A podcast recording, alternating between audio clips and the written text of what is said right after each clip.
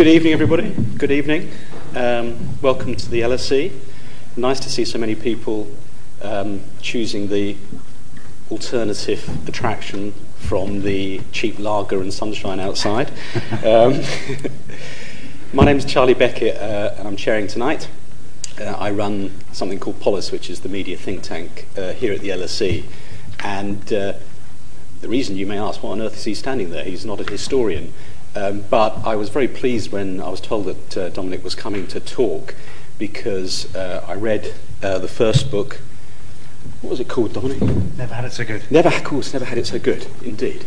Um, which uh, goes up to 64? Yeah, the end of 63. 63, 64. And of course, this latest one, uh, which is at 74, 79. And of course, well, not of course, but that period happens to coincide with uh, my life.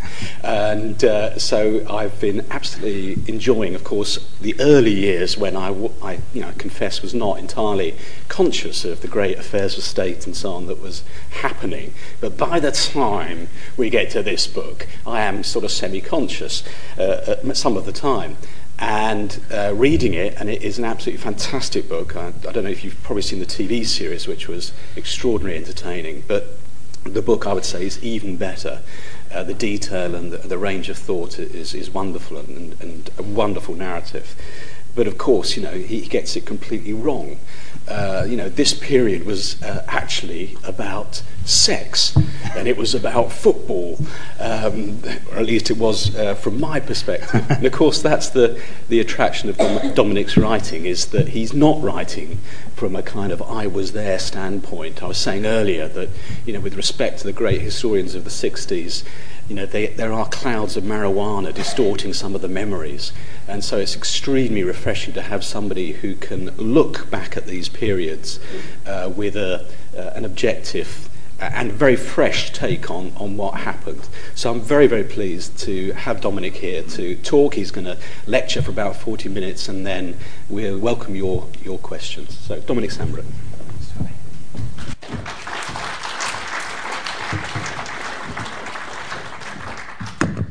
Thanks a lot for that, uh, Charlie, and for being so nice about the book. I will give you your £10 at the end of the lecture.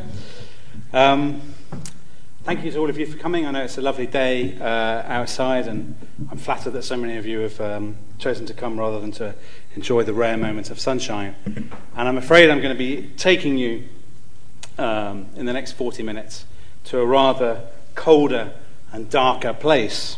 Because I think if you had to pick the most miserable month in British history since the end of the Second World War, then you could do a lot worse than choose January 1979. For one thing, as many of you may remember, the weather was abysmal. On New Year's Day, Manchester suffered the worst blizzard since the First World War. The next day, all postal services and milk supplies were cancelled, while the AA asked drivers to stay off the roads unless absolutely necessary and to take a shovel and a flask of tea if they really had to travel. In North Wales, the roads were covered with four inches of ice. In Scotland, the beer froze in the pub cellars. In Cornwall, a midwife, armed with three candles and a kettle of water boiled on an open fire, helped a young mother to give birth in a house where the electricity and the water had both been cut off. And in South Devon, the newly married Scott and Valerie Healy tramped through the snow filled lanes in a desperate attempt to get to their wedding reception, which was being held bizarrely in Essex, 300 miles away. Hanging onto their suitcases, wrote a reporter, they clambered down a cliff to reach a fishing boat on an isolated beach at South Hams. After a 20 mile boat trip, they reached Plymouth and caught a train for Essex. They made it in the end, only 24 hours late. But what everybody remembered about the first weeks of 1979 wasn't so much the weather as it was the strikes. For five years, the Labour governments of Harold Wilson and Jim Callaghan had been fighting a desperate rearguard battle against inflation, begging and cajoling the trade unions to accept a series of informal pay deals that had helped bring it down from almost 30% to less than 10%. But in the autumn of 1978, after years of stagnant, even declining living standards, the shop steward's patience had snapped. One by one, defying Callaghan's 5% pay limit, the unions walked out, First, the workers at the Ford Motor Company, then the lorry drivers, then the sewage workers, and finally, most famously, the low paid public sector workers on whom so many essential services depended the caretakers, the cleaners, the dustmen, even the grave diggers. Now, later, the so called winter of discontent became a crucial element of Tory propaganda. Indeed, as late as 1997, the Conservatives were still insisting that a Labour victory would mean the dead going unburied and rubbish piling up in the streets. So, not surprisingly, therefore, many historians have been keen to underplay it, to argue that the crisis was inflated or even invented by the Tory press. But I'm not so sure. The lorry drivers' strike alone took a terrible toll on the nation's morale.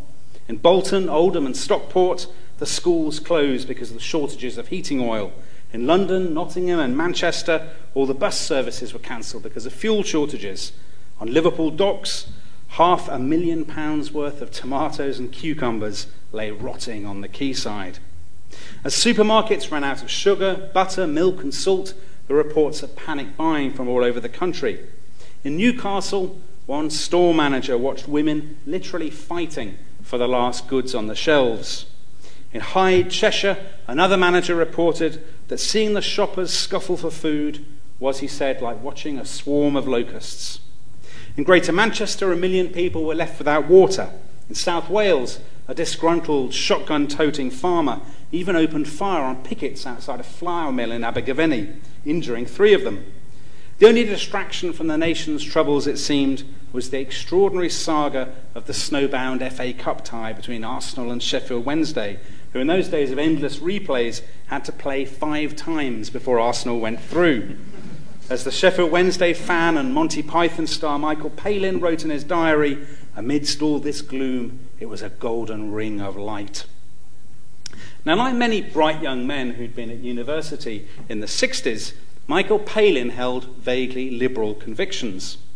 Usually, he wrote, he saw strikes as a healthy sign that there are people out there among the computers and the rationalizations.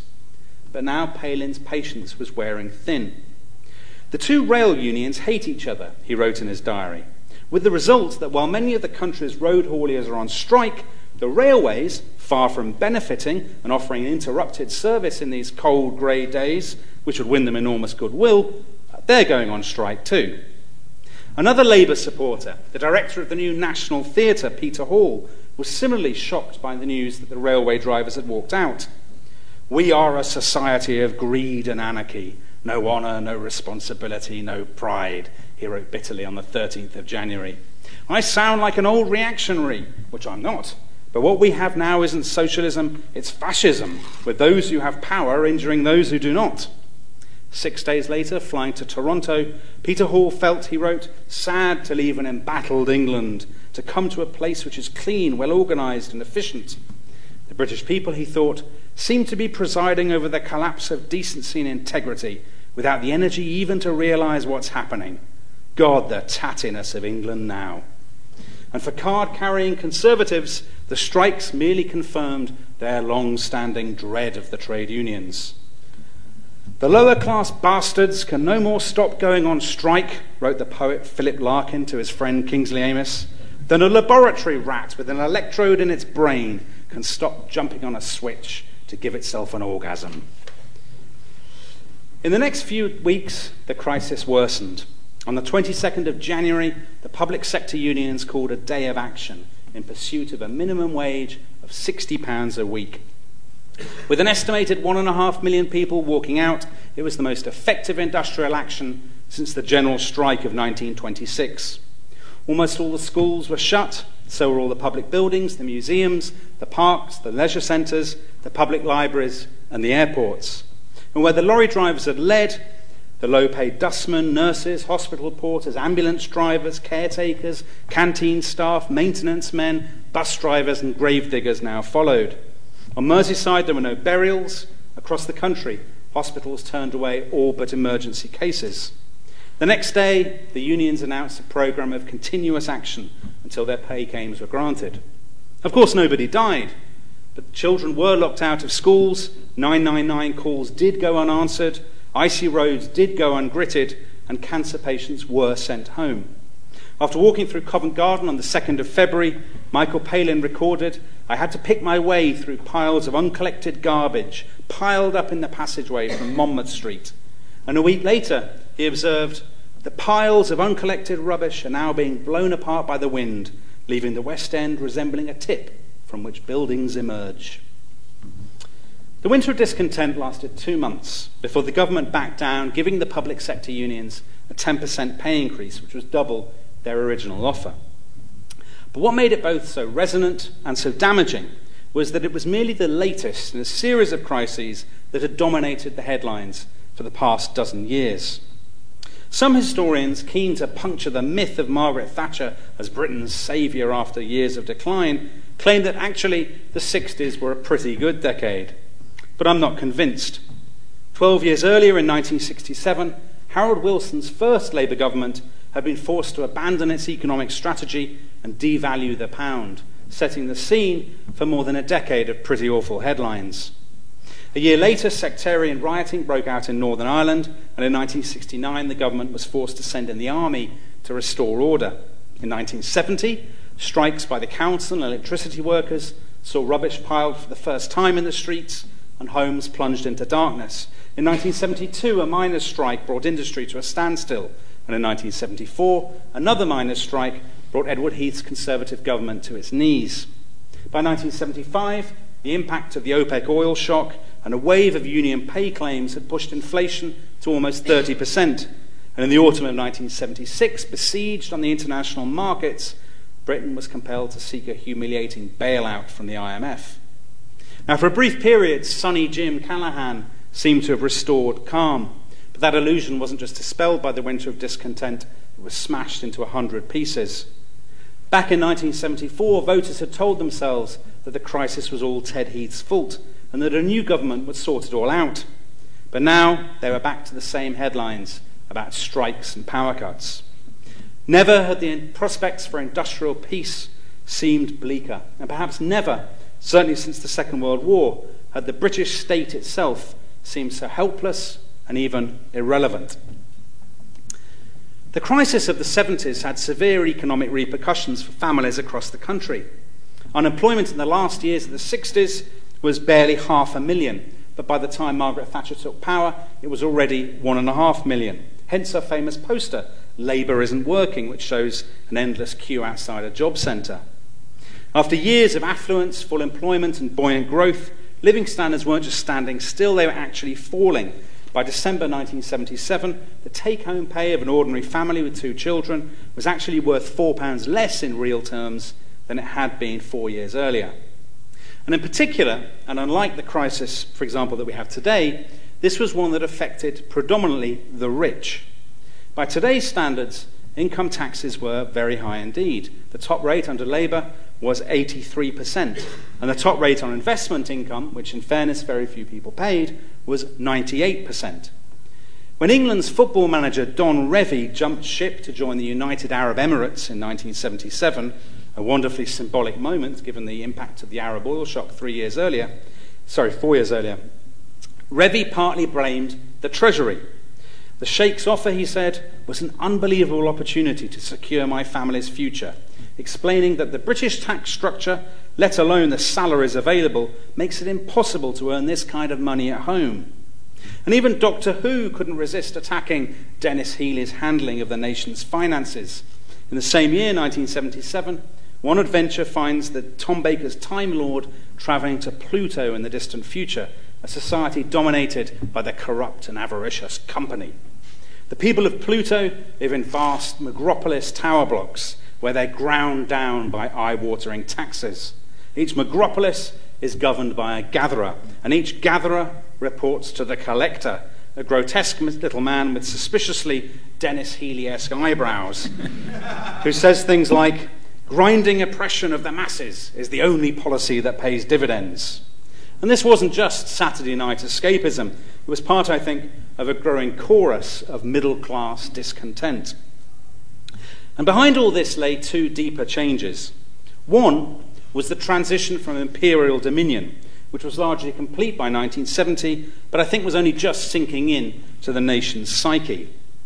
The IMF bailout of 1976 brought it vividly home to millions, and so too did the antics of the Ugandan dictator Idi Amin, who'd been trained in the British Army but now, embarrassingly, loved nothing better than showing up his former masters. He delights in insulting and provoking Britain, in seeing Britain squirm, in insulting British diplomats in Kampala, and in demonstrating his power to those in Africa who admire him, said the Daily Express. And whatever people might think of the British Empire, all this was profoundly humiliating. In Margaret Drabble's novel The Ice Age, which was published in 1977, one character reflects miserably on the way in which other nations had turned against England. England was a safe, shabby, mangy old lion now. Anyone could tweak her tail. Others put it rather more bluntly. When you were a child, you had it drilled into you that Great Britain was great, a black country shop steward told Time magazine. But what are we today? When a tuppenny halfpenny sergeant like Amin takes the piss out of Britain, it's a pretty mean level we've sunk to. The other major development was the traumatic transition from an industrial heavyweight to a largely post industrial service economy. And nothing summed this up better than the car industry, once the envy of Europe, but now fast becoming an international joke. Insulated for too long from European competition, hobbled by atrocious labour relations, and doomed by the catastrophic decision to merge almost all the remaining funds into the Leviathan of British Leyland, the motor industry had long been sliding towards oblivion. By the late 1970s, productivity was falling well behind. While a Japanese worker produced 12 cars a year and an American 15 cars, a British worker produced five. Exports collapsed. By the end of the 1970s, West Germany's car manufacturers sold 10 times as many cars abroad as their British competitors. But it was a similar story in other industries too. British Steel's productivity record, for example, was simply atrocious. In 1975, a British steel worker produced 122 tons a year. A German produced 370 tons, and a Japanese steel worker 520. So it's little wonder that as early as 1971, the social commentator Anthony Sampson wondered whether the first industrial nation will become the first to opt out of mass industry, with, he wrote, the British people reverting to their pre industrial values, to their skills in farming, trading, insurance, and entertainment. Of course, he was very prescient.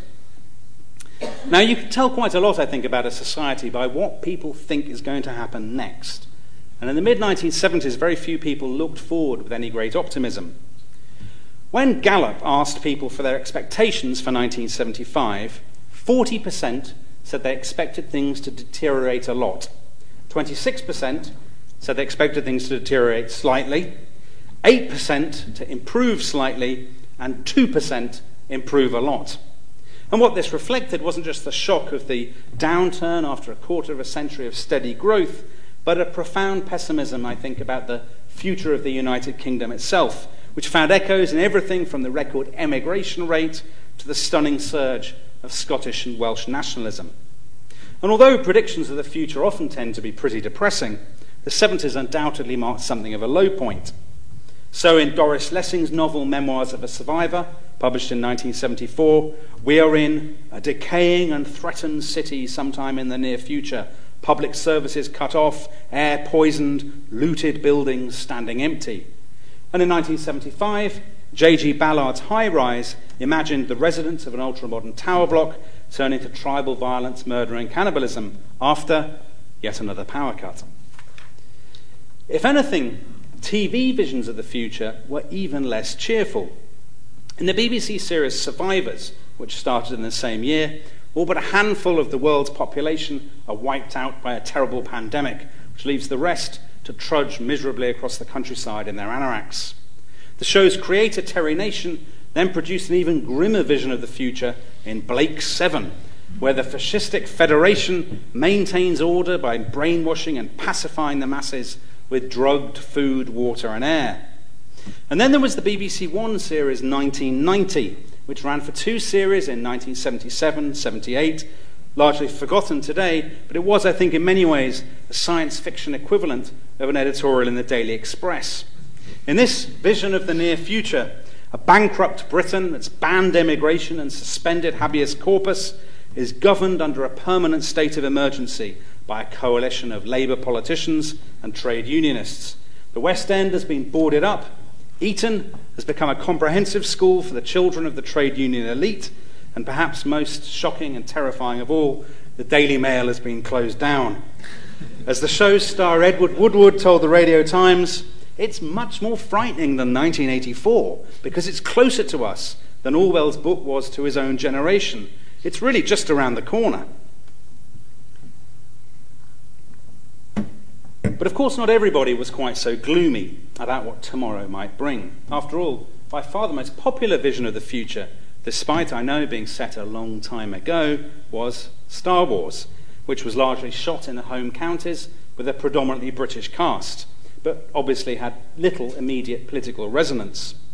And the most controversial politician of the age, who had little time for either high culture or populist entertainment, insisted that Britain's best days still lay ahead. Presented with Kingsley Amis's novel Russian Hide and Seek, yet another gloomy glimpse into the future, the new Conservative leader asked what it was about. Well, Amis proudly said, in a way, it's about a future Britain under Russian occupation. Huh, said Margaret Thatcher. Can't you do better than that?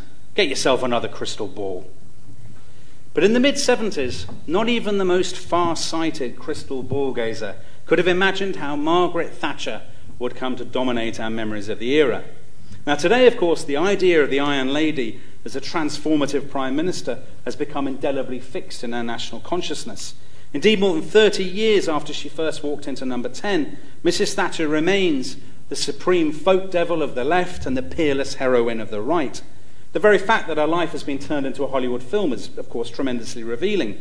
The prospect of a big budget biopic of Harold Wilson or John Major or Ted Heath is perhaps not entirely appealing, and it's hard to see audiences flocking to a film that celebrates the life of David Cameron or Ed Miliband. But the success of Meryl Streep's portrayal is merely, I think, another sign that even for a generation who can't remember her, Mrs. Thatcher has crossed over from history into myth. And the great irony of all this is that back in the mid to late 1970s, when Mrs. Thatcher was leading her party in opposition, it would have seemed so utterly implausible. After all, her victory in the 1975 Conservative leadership contest, which followed Ted Heath's defeats in two successive elections the year before, was something of a fluke. Many of her senior colleagues disliked her, and the press was sceptical about her chances. When she visited Heath to tell him, as a matter of courtesy, that she was planning to stand against him, he didn't even bother to get out of his chair, but merely shrugged and said, You'll lose. Her hero Enoch Powell predicted that the Conservatives would never elect her because he said they wouldn't put up with that, those hats and that accent. And even her husband Denis, publicly so steadfast, didn't rate her chances. You must be out of your mind, he said. You haven't got a hope. As it turned out, though, Denis was wrong because luck was with her. Having already lost three out of four elections, Heath had made himself even more unpopular with his fellow Tory MPs because of his disastrously rude behaviour. As he unguardedly had told one backbencher, there are three sorts of people in this party shits, bloody shits, and fucking shits. Mrs. Thatcher was also lucky that the most likely candidates to succeed him, Reginald Maudling, Willie Whitelaw, and Keith Joseph, had all contrived to rule themselves out of the contest. Maudling because he'd been exposed for financial corruption, Whitelaw because he refused to abandon his beleaguered leader, and Joseph because he'd been discredited after some disastrous remarks about working class birth rates posing a threat to the life of the nation. So, even though many of Mrs. Thatcher's colleagues had their doubts about her aptitude and her intellect, she became, by default, the standard bearer of rebellion. Of course, her right wing views were well known and played their part, but what really wanted the Tory leadership was the fact that she wasn't Edward Heath. As Enoch Powell later put it, she was opposite the spot on the roulette wheel at the right time, and she didn't funk it. But what the Iron Lady's partisans often forget, though, is what happened next. In the House of Commons, she proved a complete and utter flop. Even though her first opponent, Labour's Harold Wilson, sometimes needed four or five stiff drinks to steady his nerves before question time, he still wiped the floor with her. The only interest is to see Margaret Thatcher sitting, looking, sitting there looking petrified, like a rabbit in front of a stoat, wrote Wilson's policy chief on the 17th of April 1975. And Ted Heath, sitting, waiting stonily in the corner below the gangway, with no sign of life, until Harold puts the boot into her when a wintry smile crosses Ted's face. and when Wilson gave way to Jim Callaghan in 1976, things got even worse for Mrs. Thatcher. Always ready with a chauvinist remark, Callaghan forever seemed to be patting her on the head. Now, now, little lady, he once remarked across the dispatch box, you don't want to believe all these things you read in the papers about crisis and upheavals and the end of civilization. Deary me, not at all. And what made this so damaging was that it strengthened the impression that Mrs. Thatcher was merely a short term anomaly. Like William Hague or Iain Duncan Smith, or perhaps even Ed Miliband, she seemed a fluke, an aberration, a dud, elevated in the shock of defeat. When she first became Tory leader in February 1975, her approval rating was a healthy 64%, yet within four months it had fallen to just 35%. The Mirror claimed that she looked like the the TV comedian Mike Yarwood in drag, while in the Sunday Times, the playwright Dennis Potter wrote that with her small pawing gestures and glossy head tilted at a rather too carefully alert angle, she reminds me of everyone's favourite celluloid bitch, Lassie. There was in this, of course, a heavy dose of sexism. Feminism had transformed attitudes less than we might think. Even during the 1979 campaign, one Leicester machinist, Mrs. Betty Poynton, told the press, I don't fancy a woman as Prime Minister, it's a fella's job. And Thatcher herself evidently had her doubts about whether the public would ever embrace her. In the spring of 1979, she told the BBC that if she lost the election, she'd never get another chance. There's only one chance in life for women, she said. It's the law of life. And all this, I think, helps to explain why, as late as the autumn of 1978, it was by no means obvious that Margaret Thatcher would soon be walking into Downing Street as Britain's first woman Prime Minister. By far the dominant political personality of the day was Labour's Jim Callaghan, who was widely thought to have an unparalleled grasp of, public, of popular opinion. At a time when tabloid headlines were dominated by punk rockers and football hooligans, Cameron came up, uh, Cameron, which is two more different men, it's almost impossible to imagine. Uh, at a time when tabloid headlines were dominated by punk rockers and football hooligans, Callaghan came over as a reassuringly gruff and genial presence, a champion of law and order and old fashioned family values. In October 1977, a year after Britain had been forced to seek its bailout from the IMF, Callaghan's personal approval rating reached 59%, the highest figure for any Prime Minister for 12 years, and it remained in the mid 50s for the whole of 1978, well ahead of Mrs. Thatcher's rating. He's proved a much more effective Prime Minister than most people had believed possible, conceded the Financial Times. His nerve and sense of purpose have been admirable. He's telling people what they want to hear, admitted the Conservatives' new golden boy, Michael Heseltine. He's playing the big uncle, patting you on the shoulder and telling you to relax while he takes the strain. What destroyed Callaghan's image, of course, was the winter of discontent. His whole appeal had been based on the idea that only Labour could handle the trade unions, winning their consent for his pay policy, cutting strikes, and steadily bringing down inflation. But by February 1979, it was obvious that this was a fantasy. Reflecting on the strike of the low paid Liverpool gravediggers, whose walkout had left corpses piling up in refrigerated warehouses, Callaghan himself wrote that their cold blooded indifference, these are his words, to the feelings of families at moments of intense grief rightly aroused deep revulsion and did untold harm to the cause of trade unionism that I, like so many others, had been proud to defend all my life. In Cabinet, he told his colleagues that he'd never in 50 years been so depressed as a trade unionist. If Mrs. Thatcher wins, he said, at least the trains will run on time. An extraordinary remark from someone who'd spent his whole life fighting the Tories. But I think Callaghan was merely reflecting the instinctive reaction of millions of ordinary people, many of whom weren't really interested in politics at all. Even many who saw themselves as being on the left saw the winter of discontent as a step too far. The Marxist historian Eric Hobsbawm wrote that the unions were, quote, only interested in their members' narrow economic benefits.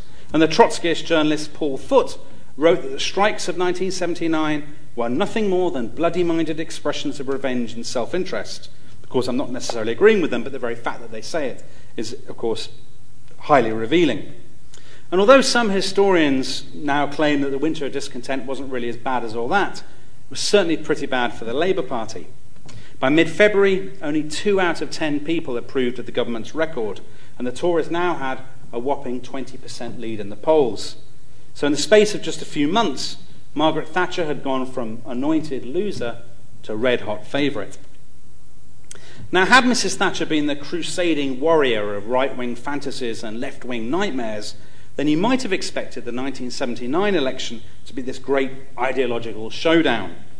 And today we think of the election as a watershed, the moment when the country took a great step, or a lurch if you prefer, to the right.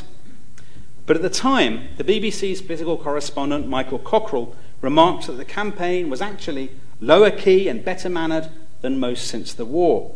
Indeed, only five out of ten people thought there were important differences between Labour and the Conservatives. Four out of ten thought that they were much of a muchness. And to put that into context, never since 1945 had the two parties struck people as being so close together. Now, of course, to 21st century readers who are used to thinking of Mrs. Thatcher as an uncompromising ideological crusader, all of that may sound strange.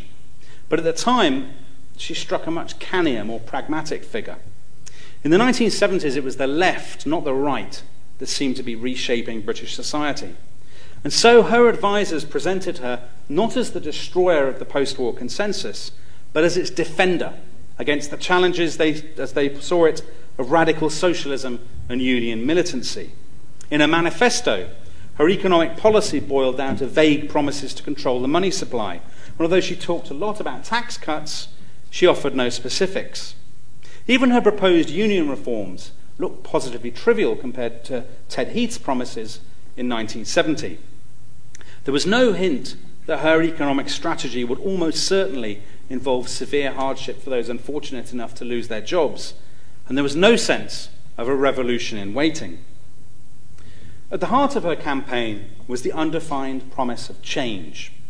So while Labour ran a nostalgic campaign harking back to 1945 and promising to protect the achievements of the past, it was Mrs. Thatcher who talked of a fundamental change of course. We needn't go on as we are, she said again and again. Year after year, we've been falling behind friends and neighbours. If we go on declining, we shall sooner or later fall, and we shall become a quite different kind of country. But there were no specifics. In their place, she offered, quite simply, herself. Now, decades earlier, she'd fled her modest background in the provincial town of Grantham for a new life in Oxford and London, reinventing herself as an upper middle class home counties Tory. But once she became Tory leader, Grantham became very useful to her. By talking about the grocer's shop and the grammar school, she banished criticism of their husband's millions, of their privately educated children, and of their gin and tonic lifestyle. I'm a plain, straightforward provincial, she told one interviewer in 1977. And later in the year, extolling the virtues of grammar schools, she told her party conference people from my sort of background needed grammar schools to compete with children from privileged homes like Shirley Williams and Anthony Wedgwood Benn. The use of Benn's full name, of course, was a particularly clever touch. And there was, of course, another very obvious element to her appeal as an outsider her femininity. Far from being a drawback, as many commentators had predicted, her femininity, I think, became an asset, strengthening the impression that she offered something entirely new, a fresh start under a new broom who knew better than anybody about the difficulty of managing a household budget and the importance of the family. So, presented with a giant broom at a Bristol factory, Mrs. Thatcher jabbed it at the cameras with the words, We'll sweep them out of Whitehall. Indeed, she even pretended to be the one thing that she had definitely never been a meek, ordinary, submissive housewife. They will turn to me, she said of the voters, because they believe a woman knows about prices. This emphasis on Thatcher the outsider was very deliberately crafted.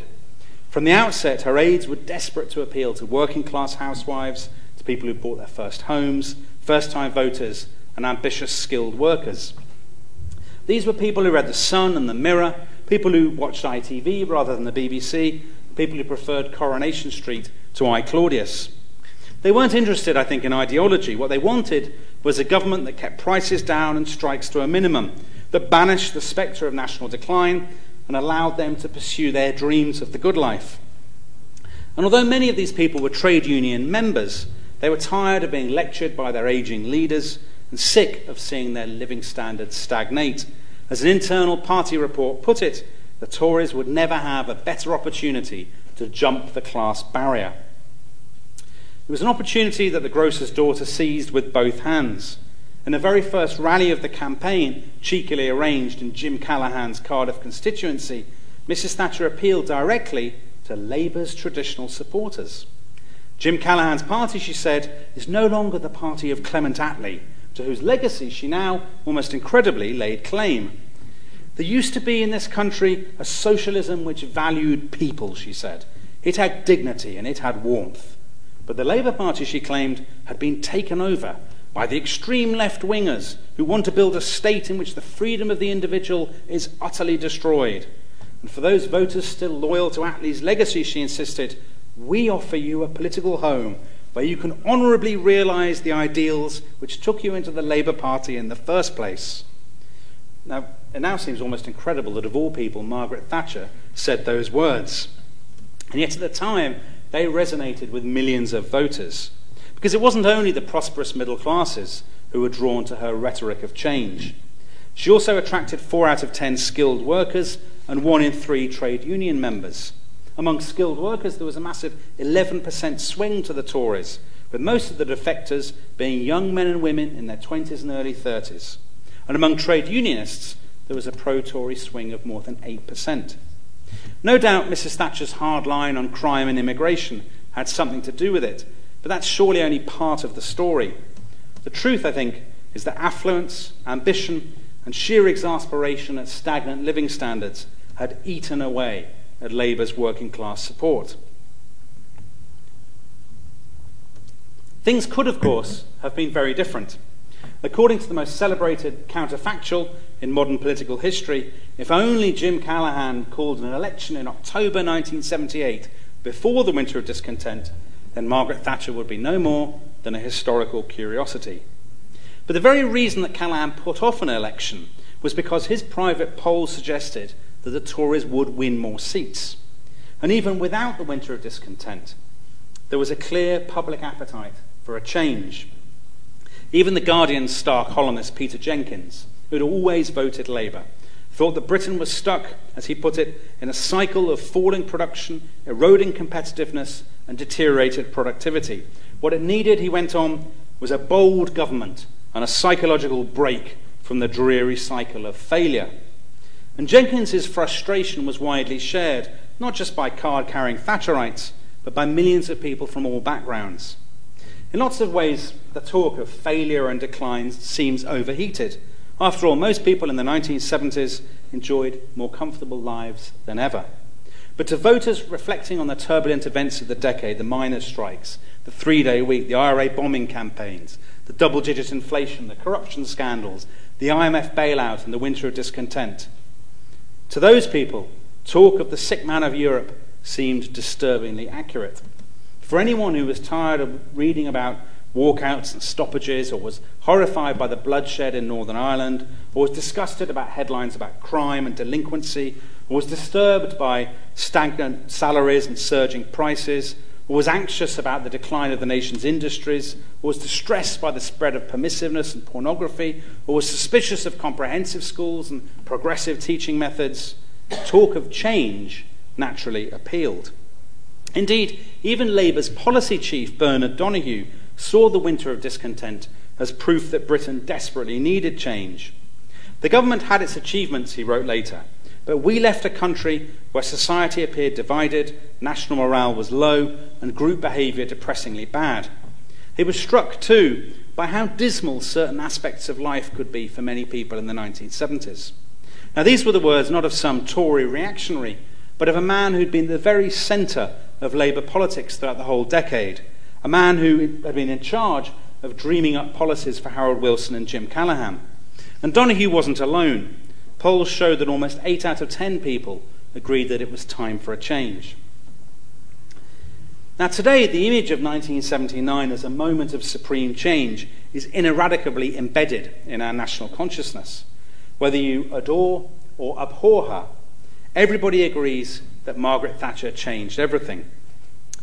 But I wonder if the Iron Lady had been run over by a bus in 1978, would Britain today really be so different? Would we have a booming manufacturing sector and a buoyant car industry? Would mining villages across the country be happy, thriving places? Would the Attlee settlement still be untouched in one piece? I don't think so. I think that even before Mrs. Thatcher moved into number 10, the cosy world of the post war consensus had already collapsed a victim of surging world prices, rising unemployment, industrial decline, the death of deference, and the emergence of a new generation who took affluence for granted and no longer believed that the man in Whitehall knew best. Three years earlier, Callaghan had told the Labour conference that Britain's commitment to full employment was no longer sustainable without driving up inflation. And his recipe for recovery spending cuts, money supply targets, and lengthening dole queues was much closer to Mrs. Thatcher's than we often think. During the 1979 campaign, both Callaghan and Thatcher made fighting inflation their chief priority. They were both keen admirers of the Atlantic Alliance and both reluctant supporters of Britain's EEC membership. They both championed law and order. They both spoke up for old fashioned standards in education. So if Jim Callaghan, the soul of old Labour, had still been running the country in the early 1980s, we might never have heard of Thatcherism, but we would still be living in the world that we think she made. And perhaps this unspoken underlying continuity helps to explain why, on the night of the election, there was so little sense that Mrs. Thatcher's victory marked a great sea change. Interviewed on TV while the results were coming in, most senior Labour ministers remained remarkably upbeat. In the previous 15 years, after all, they'd fought six elections and won four of them. Modern governments came and went. Nobody, nobody imagined that the Conservatives would be there for the next 18 years. The Tory victory had been solid rather than spectacular. Mrs. Thatcher actually won a smaller share of the vote than Ted Heath in 1970 and barely any more than Sir Alec Douglas Home in 1964. Her manifesto had been vague, her approach was cautious, and her colleagues were known to have their doubts as the columnist Peregrine Worsthorne had already warned the readers of the Sunday Telegraph, a Tory victory wasn't going to make much difference. There would, he predicted, be neither revolution nor counter revolution. Should Mrs. Thatcher make any changes, they will be measured in inches, not miles. Only a few observers detected signs of the extraordinary turbulence ahead. On the Sunday after the election, the Express cartoonist Michael Cummings drew Mrs. Thatcher as an airline pilot, her Conservative colleagues strapped in nervously behind her. Fasten your seatbelts, reads a giant sign. And in the distance, through the windscreen, storm clouds are gathering. Thank you.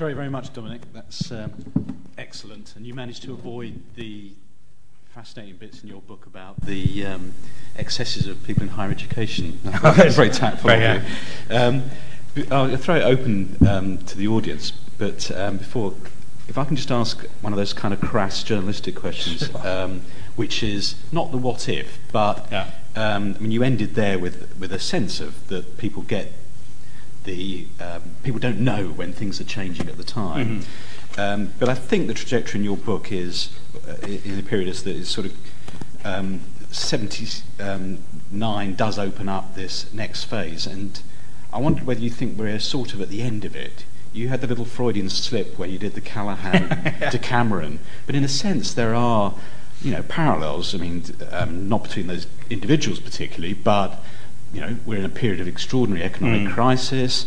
Funny enough, it's a European crisis.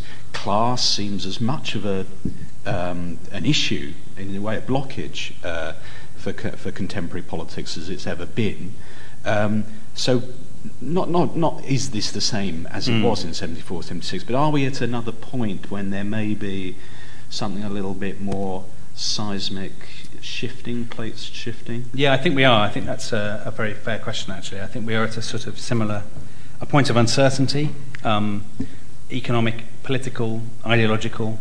Um, we're not, I mean, clearly now in um, May 2012, we're not, we may not be halfway through it Hmm.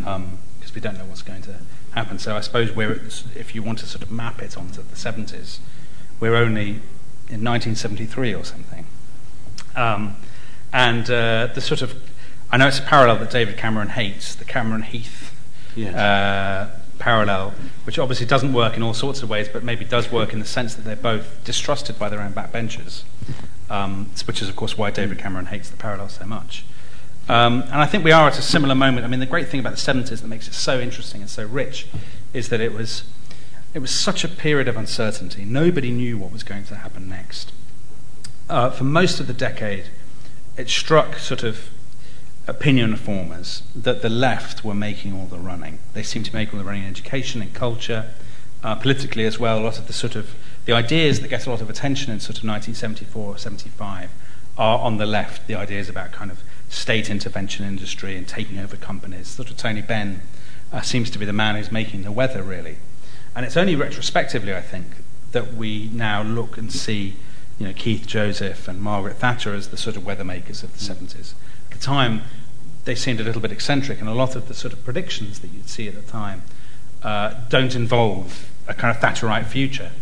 Um, so I think there's a, clear parallel there, and that we're at a similar point where the old way of that things worked seems broken, and nobody and people are groping on all sides for um, for answers. One thing that we don't have, I guess, that was very uh, powerful in the 70s was a sense that specifically Britain Yeah. is um, a sort of busted flush. Yeah. It's astonishing to think that in sort of 1975, emigration was at its all-time Mm. um, peak, and that somebody like Callaghan, so sort of doggedly patriotic, when he was foreign secretary, would say to his colleagues, "I, I, I often say to myself, if I was a younger man, I would emigrate." Mm. Um, it's hard to think of somebody in power saying that now. I think we have a much greater sense of self-confidence. Mm. I think in the 70s, people did feel, even if they didn't admit it to themselves, battered by the loss of empire, by the sense of declining reputation and so on. People, you started talking about the kind of misery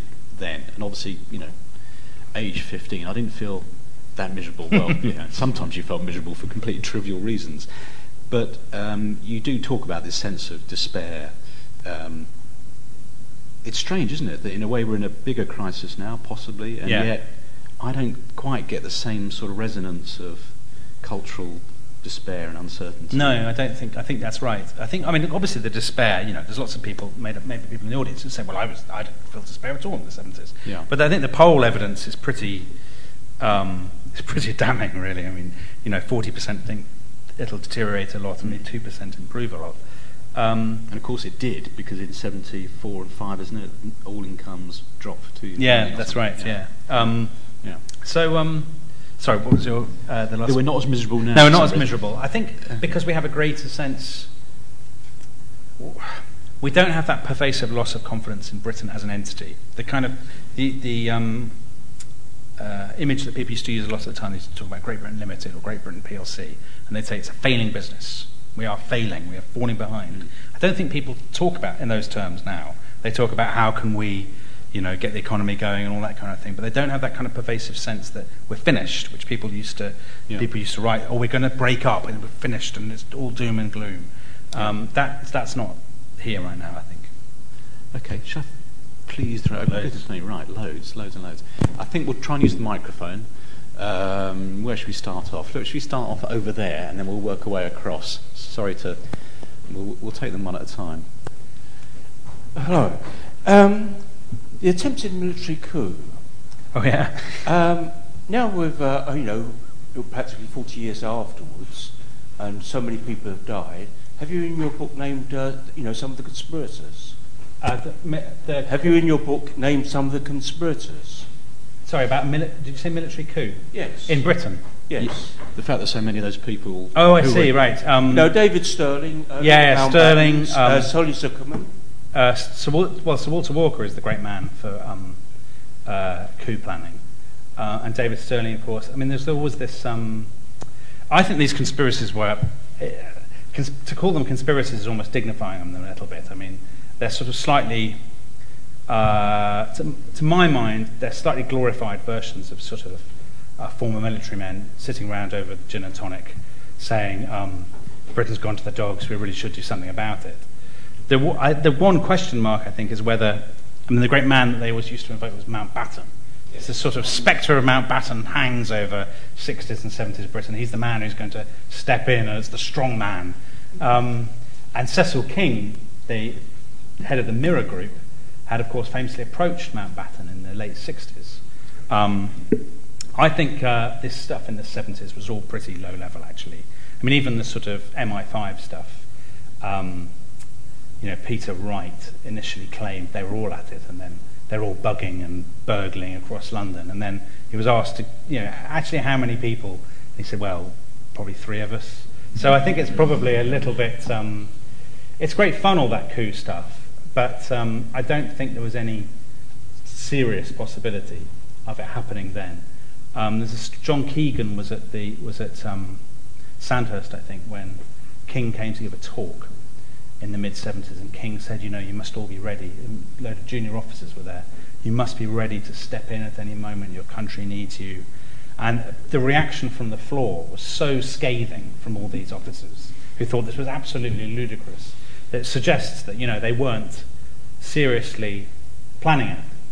The interesting thing, though, is that so many people did think it. I mean, Harold Wilson thought it himself. There's a moment when there's a big controversy in 1976 about mercenaries in Angola, and Wilson gets in a terrible tizzy and says, you know, according to uh, his policy chief's diaries, we should pass some legislation to make sure they can't come over here and start stirring up trouble. And his aides say, well, you know, get a grip, Harold. That's not really going to happen. But I think um, that's the very fact that so many people talk about these things. I mean, the Weimar Republic analogy was so common I mean, sort of among sort of political circles. Um, th- that's revealing about how low morale had sunk. I mean, I don't think the you know, coup planning ever really got very far or really existed, but it's indicative of the mood of the time. Okay, should we keep. Do you mind come round to the front of this chat? Hi there, I'm a um, history student here at Oh, the yeah. Um, so I'm going to better be be an awkward question, perhaps. Okay. Um, surrounded as we are by the paraphernalia of flags for the Mm-hmm. um, upcoming Jubilee, Heston Blumenthal telling us how to make Jubilee trifle, and uh, horrific as it is for me as a Republican, allusions that our monarchy is, um, with Prince Charles doing the weather ever more modern. Do you think there are any precursors to that kind of rigidity to the monarchy in the 70s, and perhaps any? Could you say anything about how the 70s and the royalty of the 70s perhaps played into what has happened with the monarchy in the 80s and perhaps the 90s? Okay, that's a good question. I think the monarchy was at a sort of um, at a turning point in many ways in the 70s because they'd had the pioneering fly all documentary royal family in 1969, which allowed the cameras in. They'd seen them having a barbecue and all this kind of thing. So they were they were obviously opened up. Um, you have the first of the Queen's children to get married in 1973, Princess Anne. So that's the first big royal event coronation, the first really big event. Um, but almost immediately afterwards, you have the first cracks in the facade, if you like. There was a big controversy about the civil upping the civil list in line with inflation in the early 70s, and you have the MPs beginning to voice, Labour MPs beginning to voice Republican sentiments in a way they wouldn't have done 10 or 20 years earlier, I think. And then, of course, you have Princess Margaret getting divorced in 1976. Um, Harold Wilson advised the Queen that the best day to break the news would be the day he resigned, because he said the news would be kept off the front pages. Um, he was rather overestimating his own. um, because in the tabloids, you know, Wilson did res- Wilson's resignation was there, but the pictures were of the Margaret and Snowdon divorce. And I think that was the first shot, if you like, in the sort of media palace war that would you know, start raging in the 80s and 90s. Um, so you have a sort of paradox where you have the Silver Jubilee in 77, great outpouring of sort of um, monarchism and patriotism and all the rest of it. But the monarchy is on a pretty, it's on a slippery slope. in the 70s. Uh, and in many ways, the story is you know, the, the kind of a curve, isn't it? They, they bottom out in, with the Diana funeral and then bounce back up. Uh, I think in the 70s, the although there would have been a lot of old among deference among on sort of um, almost unconscious deference among older people. I think the, in many ways the monarchy was much more remote, more rigid, and was running into trouble in the 70s in a way that it probably isn't today. Um, so if you're a Republican, in some ways, you could argue the late 70s were a better time to be a Republican. You had more hope uh, than you probably do now, where you have no hope at all. Should we move across? The gentleman in the middle with the blue shirt had his hand up from the beginning. Okay. Thank you, Dominic, for that sort of TV series. Oh, thank you. It was really, really good. Um, my one observation was arguably Mrs. Thatcher's impact came well into her first term, sort of 83, 84 onwards with both the Falklands and the, Mhm. the battle with the miners. Miners, Um, yeah. Possibly the early 70s where she was still surrounded by the legacy of Ted Heath's cabinet as colleagues. Yeah, in the early eight, yeah. She started on a slow burn, but I would argue the fact that the Tory party has not recovered and is still in her shadow to this day and probably will be for the next who knows, Mm. is indicative that she has, one, that one individual did make an impact, It- just in my opinion. Okay. My other observation was, in the riots in London last year, did we reach a similar nadir, albeit for a short period in time, to the January 79 and the winter of discontent, in Mhm. terms of the national psyche and national pessimism? Yeah.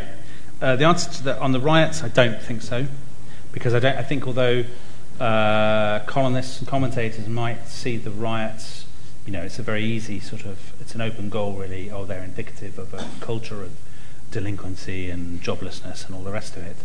Um, I don't think the riots are taken as uh, symptomatic of a kind of chronic sickness in a way that events maybe in the 70s might have been.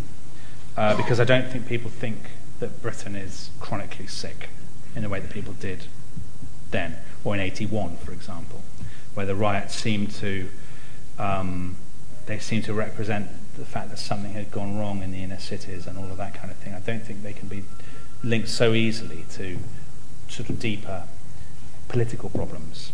Uh, and Thatcher impact, um, I think um, there's a clear divide between Thatcher before 83, 84 and Thatcher afterwards.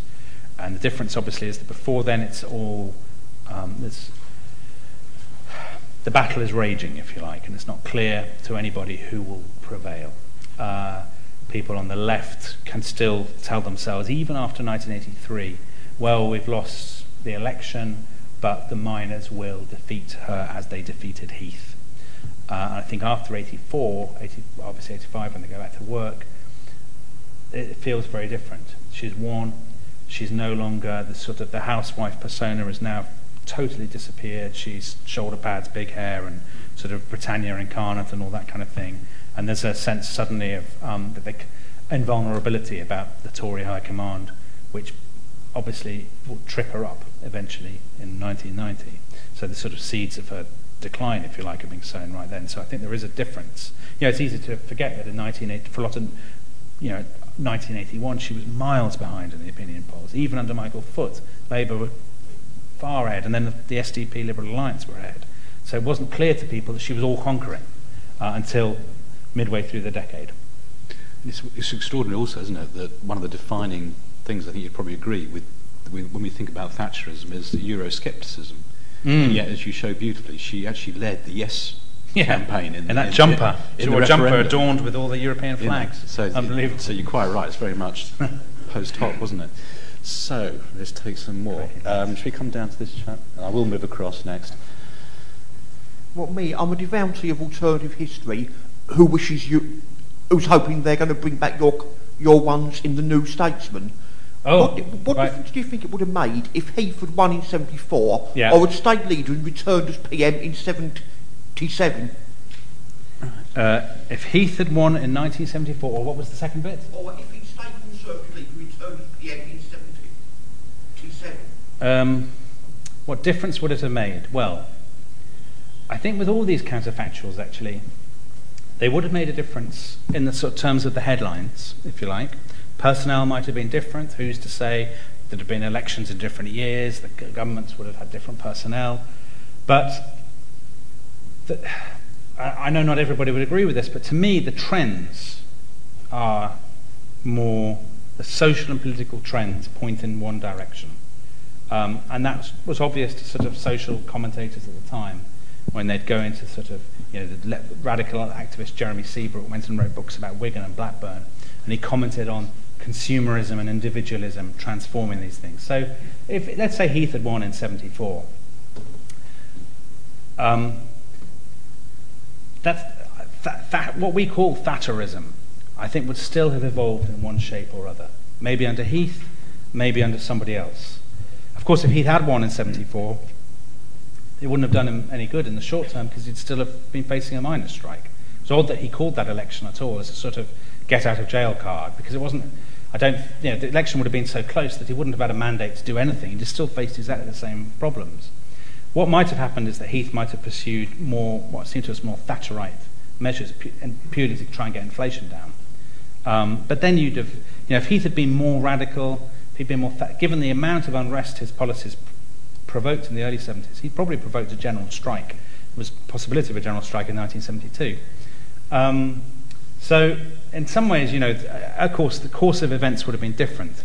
But I think Britain was still have, there would still have been a shift towards sort of private sector away from public. I think there would still have been things like council house sales.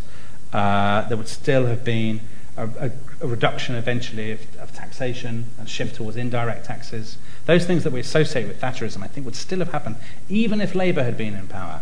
I think that's something that probably it's almost slightly convenient for both parties to, because the Tories were in for so long. And, but I think the truth is, if Callaghan and Healey had been running Britain in the 80s, we might not have had full blown Thatcherism, but you'd have had something not dissimilar from it.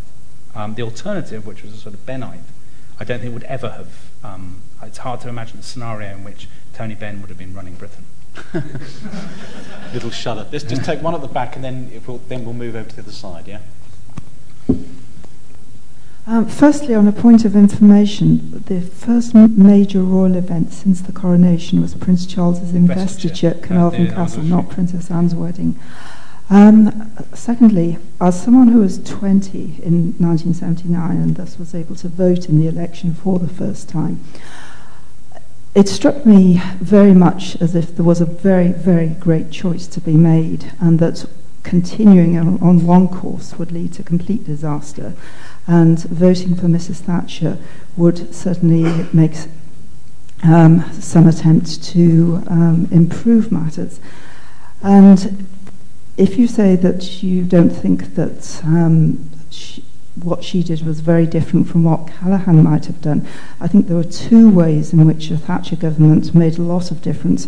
One was that she tamed the trade unions. Callaghan simply could never have done that, right from in place of strife back in 1969.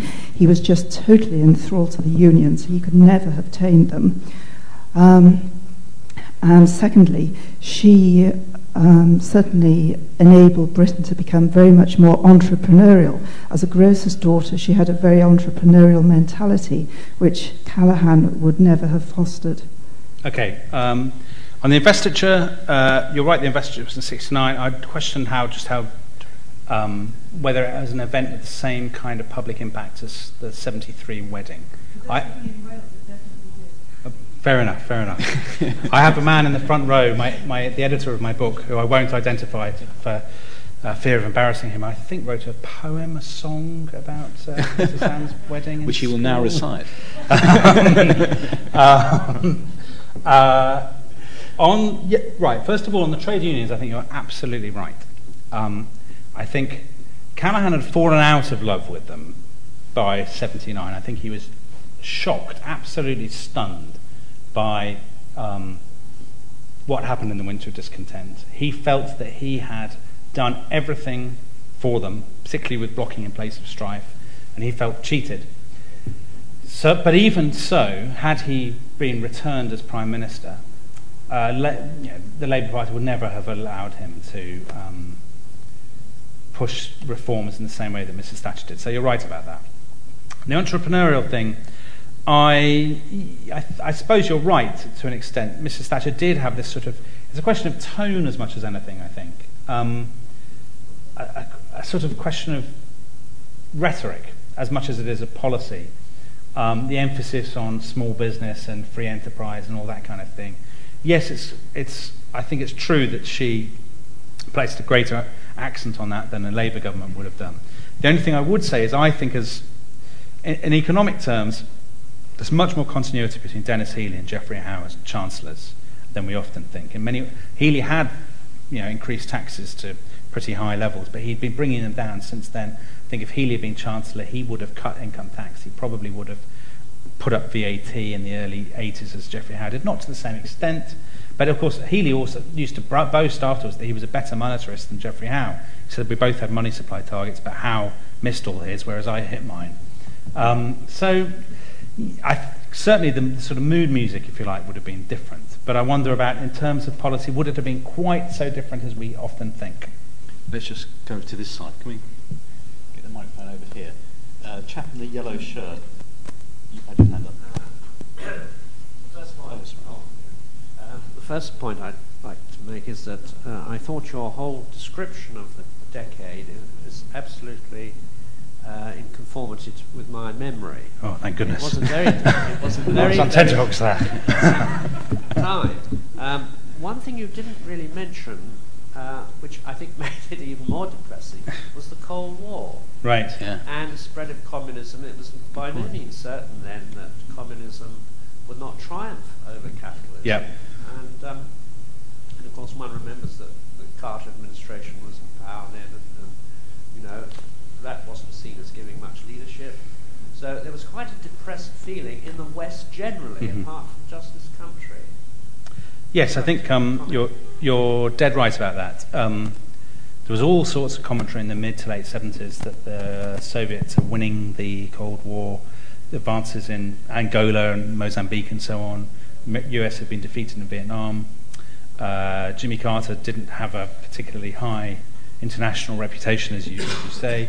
And of course, Margaret Thatcher traded on that, didn't she? I mean, uh, she'd been nicknamed the Iron Lady by the Russian uh, army newspaper, I think it is, Red Star. She gloried in the nickname. Uh, she talked a lot about communism, about the threat of international socialism. Um, and that was clearly a factor. I think it's difficult to say how much you know ordinary voters thought about it, but certainly for sort of opinion forming type people, the sort of people who would moved rightwards, the sort of Kingsley Amises, if you like, they talked a lot about communism, about the threat of international communism. Uh, we, you know, we're appeasing the, the USSR, they're going to win, all that kind of thing. Um, so I think certainly for some groups in society, that uh, formed a very important part of the kind of mosaic, if you like, of sort of misery uh, in the mid to late 70s. Yeah. Right in the front there. Thanks very much. Uh, John Newham, I'd like to ask a little bit more about 1978 because one thing you didn't mention was that, frankly, and I remember as a young voter at the time, we were led a merry dance. Uh, so when I say we, mm-hmm. at, the TU, at the TUC, Jim Cameron even burst into song. He did indeed. And so it was a definite feeling of uh, feeling of, uh, of uh, letdown uh, when the election wasn't called. So my question, my, my main question is quite simply what would have happened in a 1978 election, not only without the winter of discontent, mm-hmm. but also without a Scottish referendum which precipitated the successful most of no confidence, because after all, no, the Lib Lab Pact had ended. And if I may also ask another totally different question, but on a more light-hearted matter, right. namely, what was the uh, what was the cultural significance of punk and disco this time. wow. Frankly, okay. needed a break from all the, all the more miserable stuff. Okay, right. The first question, the 1978 counterfactual. You can have a lot of fun with this. Um, you're, you're right in that it was totally foolish of Callaghan to have allowed the bubble to grow and grow and grow before he punctured it. Um, it was even more foolish of him to have gone to the TUC and sung uh, There Was I Waiting at the Church, uh, sort of suggesting that he would call an election, and then to let them down a week later. All the union leaders felt, and not just that, but the press as well, felt used and sort of betrayed. They'd been led to believe there would be an election. everybody had prepared for it. Even his own advisers were astonished when he, and his cabinet were astonished when he didn't call one. That was um, very foolish of him, I think. Now, had he called the election before the winter of discontent, what would have happened? Well, you know, Callaghan's own polls, private polls done for him by Bob Worcester of MORI, and his uh, reading of the sort of local election results and so on, suggested that it would be a very close one. The Tories would probably win one or two more seats than Labour, and the only way that he would survive as PM, which was perfectly possible, was by doing another deal with the Liberals. Uh, and he said he just couldn't face it. And I wonder whether the Labour left would have accepted it, actually, uh, because there was so much dissatisfaction about the Liberal Pact on the Labour left that they might well have said, We've we, you know, we haven't really won. It's a bit like 2010. We haven't really won. Let's let the Tories have a go. They'll make a mess of it and we'll be back soon. Um, of course, then the winter of discontent would have happened, one, you know, probably would have happened one way or another. So whoever was PM would have then had to deal with that, and that would have been very damaging. So in some ways, you could argue for Labour it would have been better to let Thatcher come in earlier and have the winter of discontent on her plate. Um, the, the only other thing I'll say about that, though, is the polls in 79 consistently underestimated the Tory vote. So, given that, it's therefore even more unlikely that Labour would have won a, majority in 78, and possible that Mrs. Thatcher would have won a kind of minority. Um, and then, you know, had the winter of discontent. Then happened on her watch she could have gone to the country again a year later and said, now give me the mandate to you know, finish them off effectively. Um, so that's my answer on that. On the punk and disco, um, that's a big question. Uh, I'll say they're clearly very different. Um, maybe I should, that, that's probably the most banal answer anyone's ever given. Um, uh, punk's impact, it seems to me, is in many ways more artistic and aesthetic than it is musical. So, in other words, punk has this some enormous impact on typography and design, on magazines, on kind of pop culture more broadly. Disco uh, is, was much more popular at the time. If you look at sales of records, disco was far more popular. The reason is because you could dance to it, so it was more um, an obvious hit with the sort of teenage girl market, which dominated record buying, and also cross generational kind of ideological, temperamental boundaries. It was unthreatening in a way that punk wasn't. But clearly, punk has this, you know, despite its lack of chart impact, has this enduring impact in terms of fashion and so on, in a way that you know disco probably um, hot pants have, have never really made a comeback. So um, sadly, uh, yeah, I think I, I think that would be the, the difference between them. Yeah, disco is more popular at the time, but punk is probably more influential and enduring.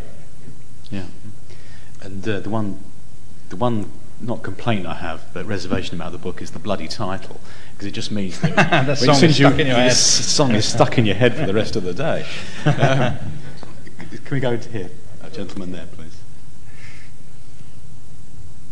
Thank you. You mentioned David Stirling. I mentioned it because I actually had some dealing with him some years ago. I did talk to him about a project I was engaged with about psychological warfare in the 20th century. And he put me on to a military man at Chelsea Barracks, and I discussed a paper. Now, I'm not too much not agreeing with the politics. He seemed a charming man to speak to. You did mention him, and he was involved in some conspiracies at that time. I, could you just fill me out a little bit more about that event? Right, sure. Uh, so there were two sort of rival um, uh, British Pinochets in waiting, as it were, who were General Sir Walter Walker, the hero of Burma, who'd been the commander of you know, NATO forces in northwestern Europe, and Stirling, um, SAS. And uh, they both formed these groups. Uh, Walter Walker's was called Civil Assistance, and he had it all planned out, a great network of uh, regional controllers in every village and um, who would step in to secure essential services in the event of a general strike. And David Stirling's was called GB 75, and that was sort of the same thing, really.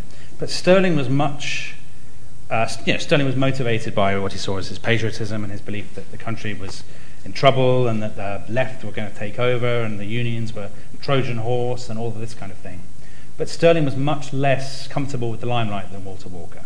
So it's basically as soon as the newspapers exposed Stirling's organisation, he then um, retired from it and sort of went back into the shadows. And I think the man that took it over was an Irish millionaire called John Martin Martin. When did David Stirling die in the 1800s? You I don't know when he died.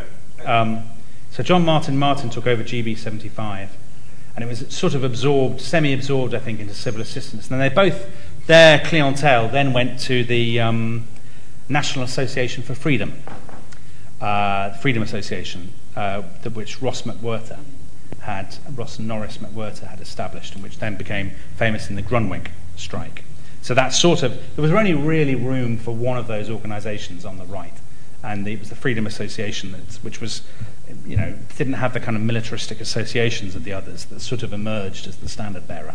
And Stirling went back into sort of quiet retirement.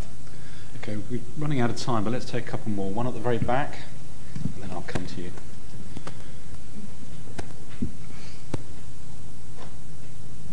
Thank you very much. Um, as you said, it was a, a period of uncertainty and, and change. Um, one of the most extraordinary changes, perhaps, was the resignation of, uh, of Harold Wilson, mm-hmm. which uh, came like a bolt from the blue to most people. Um, could you tease that out a bit, do you think, the, the, the circumstances uh, and the reasons, and also perhaps go a little bit into the uh, the contortions inside the Labour Party about the succession, or, or do you think it was actually a shoe in for Jim Callaghan? Right, uh, sure. Um, it's an amazing thing. Whenever I give talks in the 70s, people often ask about Wilson's resignation. It's an amazing thing there's so much mystery still attached to it. And it says something about Wilson and the perception of Wilson as sort of murky, when in fact it was a very straightforward story. Wilson always said, even if he'd got back in 1970, that he would only do a couple more years because he wanted to beat, I think, Asquith. Uh, he wanted to be the longest serving, uh, sort of continuous prime minister um, of the 20th century.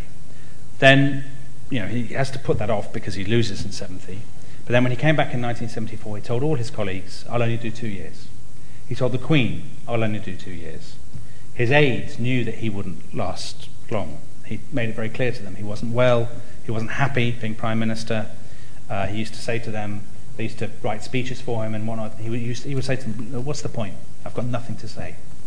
Um, which is unfortunate, maybe from uh, a, a, prime minister. Same old answers to the same. I've got the same old answers to the same problems. He said. Um, so why he resigned is precisely for that reason. The interesting thing is that nobody ever believed him. So they then thought it was a tremendous shock. He told Jim Callaghan three times before he resigned, and yet on the day itself, Callaghan was still reportedly white with surprise and shock, which doesn't say much for Callaghan's faith in Wilson's promises. Um, so that's why he resigned. Uh, he was tired, he felt like he was getting old, he was drinking a little bit more, he felt that his mind was going. Uh, and he was just exhausted by the pressures of leadership. He'd had a pretty miserable time as Prime Minister. He always felt that his colleagues were plotting against him and disloyal, and he'd been battered by economic events. So it's not surprising that he just had had enough. There's no, I don't think there is any murky story behind it. As for the uh, leadership, it's an interesting thing about the Labour leadership election in 76 because it had been one of the most widely sort of trailed contests. People had been gathering their forces since you know, practically since 1964 when they first went into office. Roy Jenkins and Jim Callaghan and so on. And yet when it came to it, all of what the, the people Wilson used to call his crown princes had sort of torpedoed themselves, except for Callaghan, who was the, seen as the, the, the sort of man at the centre of the party, um, the keeper of the cloth cap, as he used to be nicknamed, the man who sort of epitomised what ordinary Labour voters wanted. And the person who had once been the favourite, Roy Jenkins, had shot himself in the foot largely because of his European enthusiasm.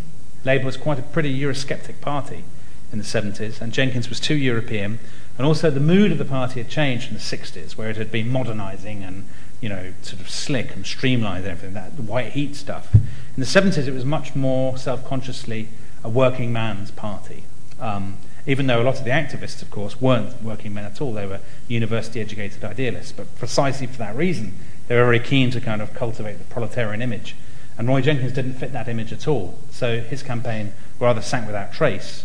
And Callaghan got in. Of course, Michael Foot won a lot of votes as the standard bearer of the left, but nobody, I think, even as soon as Wilson fired the gun, nobody doubted that Callaghan would um, come out on top. Very last question, just down here.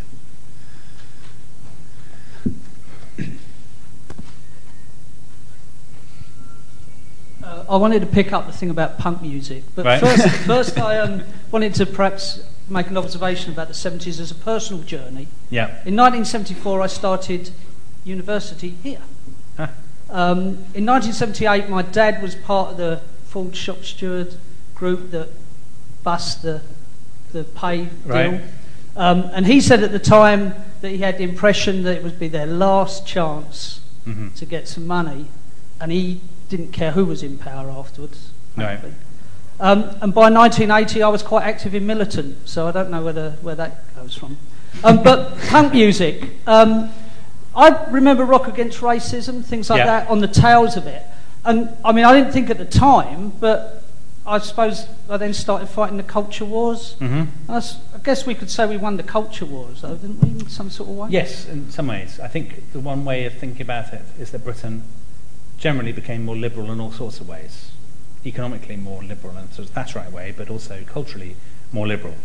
Uh, it's an, a great irony that in many ways Mrs. Thatcher, elected in 1979, sort of, I think in her heart of hearts, dreamed of turning back the clock to 1950. And of course, by the time she left office, Britain had become much more culturally diverse, much more tolerant, um, much more permissive in ways that she didn't really approve of.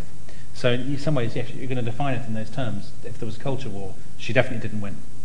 Um, Rock Against Racism is an interesting one. I think Rock Against Racism is very important because I think what it did was to really stigmatize racism among young people in a way that it hadn't quite been beforehand. Um, it's astonishing, you know, to look back on um, the sort of stuff that was on prime time TV in the mid 70s the comedians, the Wheel Tappers and Shunters Social Club, Bernard Manning, uh, sort of Alf Garnett character, but, but Love Thy Neighbour.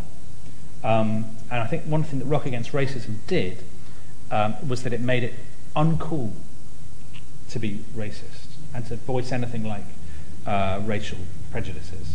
And I think that was very important, actually, in shifting attitudes among the younger generation. So, so that, yeah, you're right about that. And I guess um, uh, on the, it's interesting about your dad and the Ford thing. I wonder what he thought later, how he felt about busting Well, the. uh, he, um, he spent his whole life wanting me to have a nice white office, middle class office job, white collar middle class office job, and then hated me for getting it, frankly. Very good. well, that's a brilliant note, I think, to end the idea of intergenerational change, isn't it? Um, I should say Dominic's going to be going outside to sign copies of his book, so if you can let him exit uh, in a second to, to, to do that, uh, as I've, I've already puffed it like mad. It's great fun, and my favourite fact on the cultural side was to remind us that that David, David Bowie's fascist phase. Um, but anyway, I just want to thank you all for some fantastic questions, but especially thank Dominic for a wonderful talk. Thank you. Thanks, darling.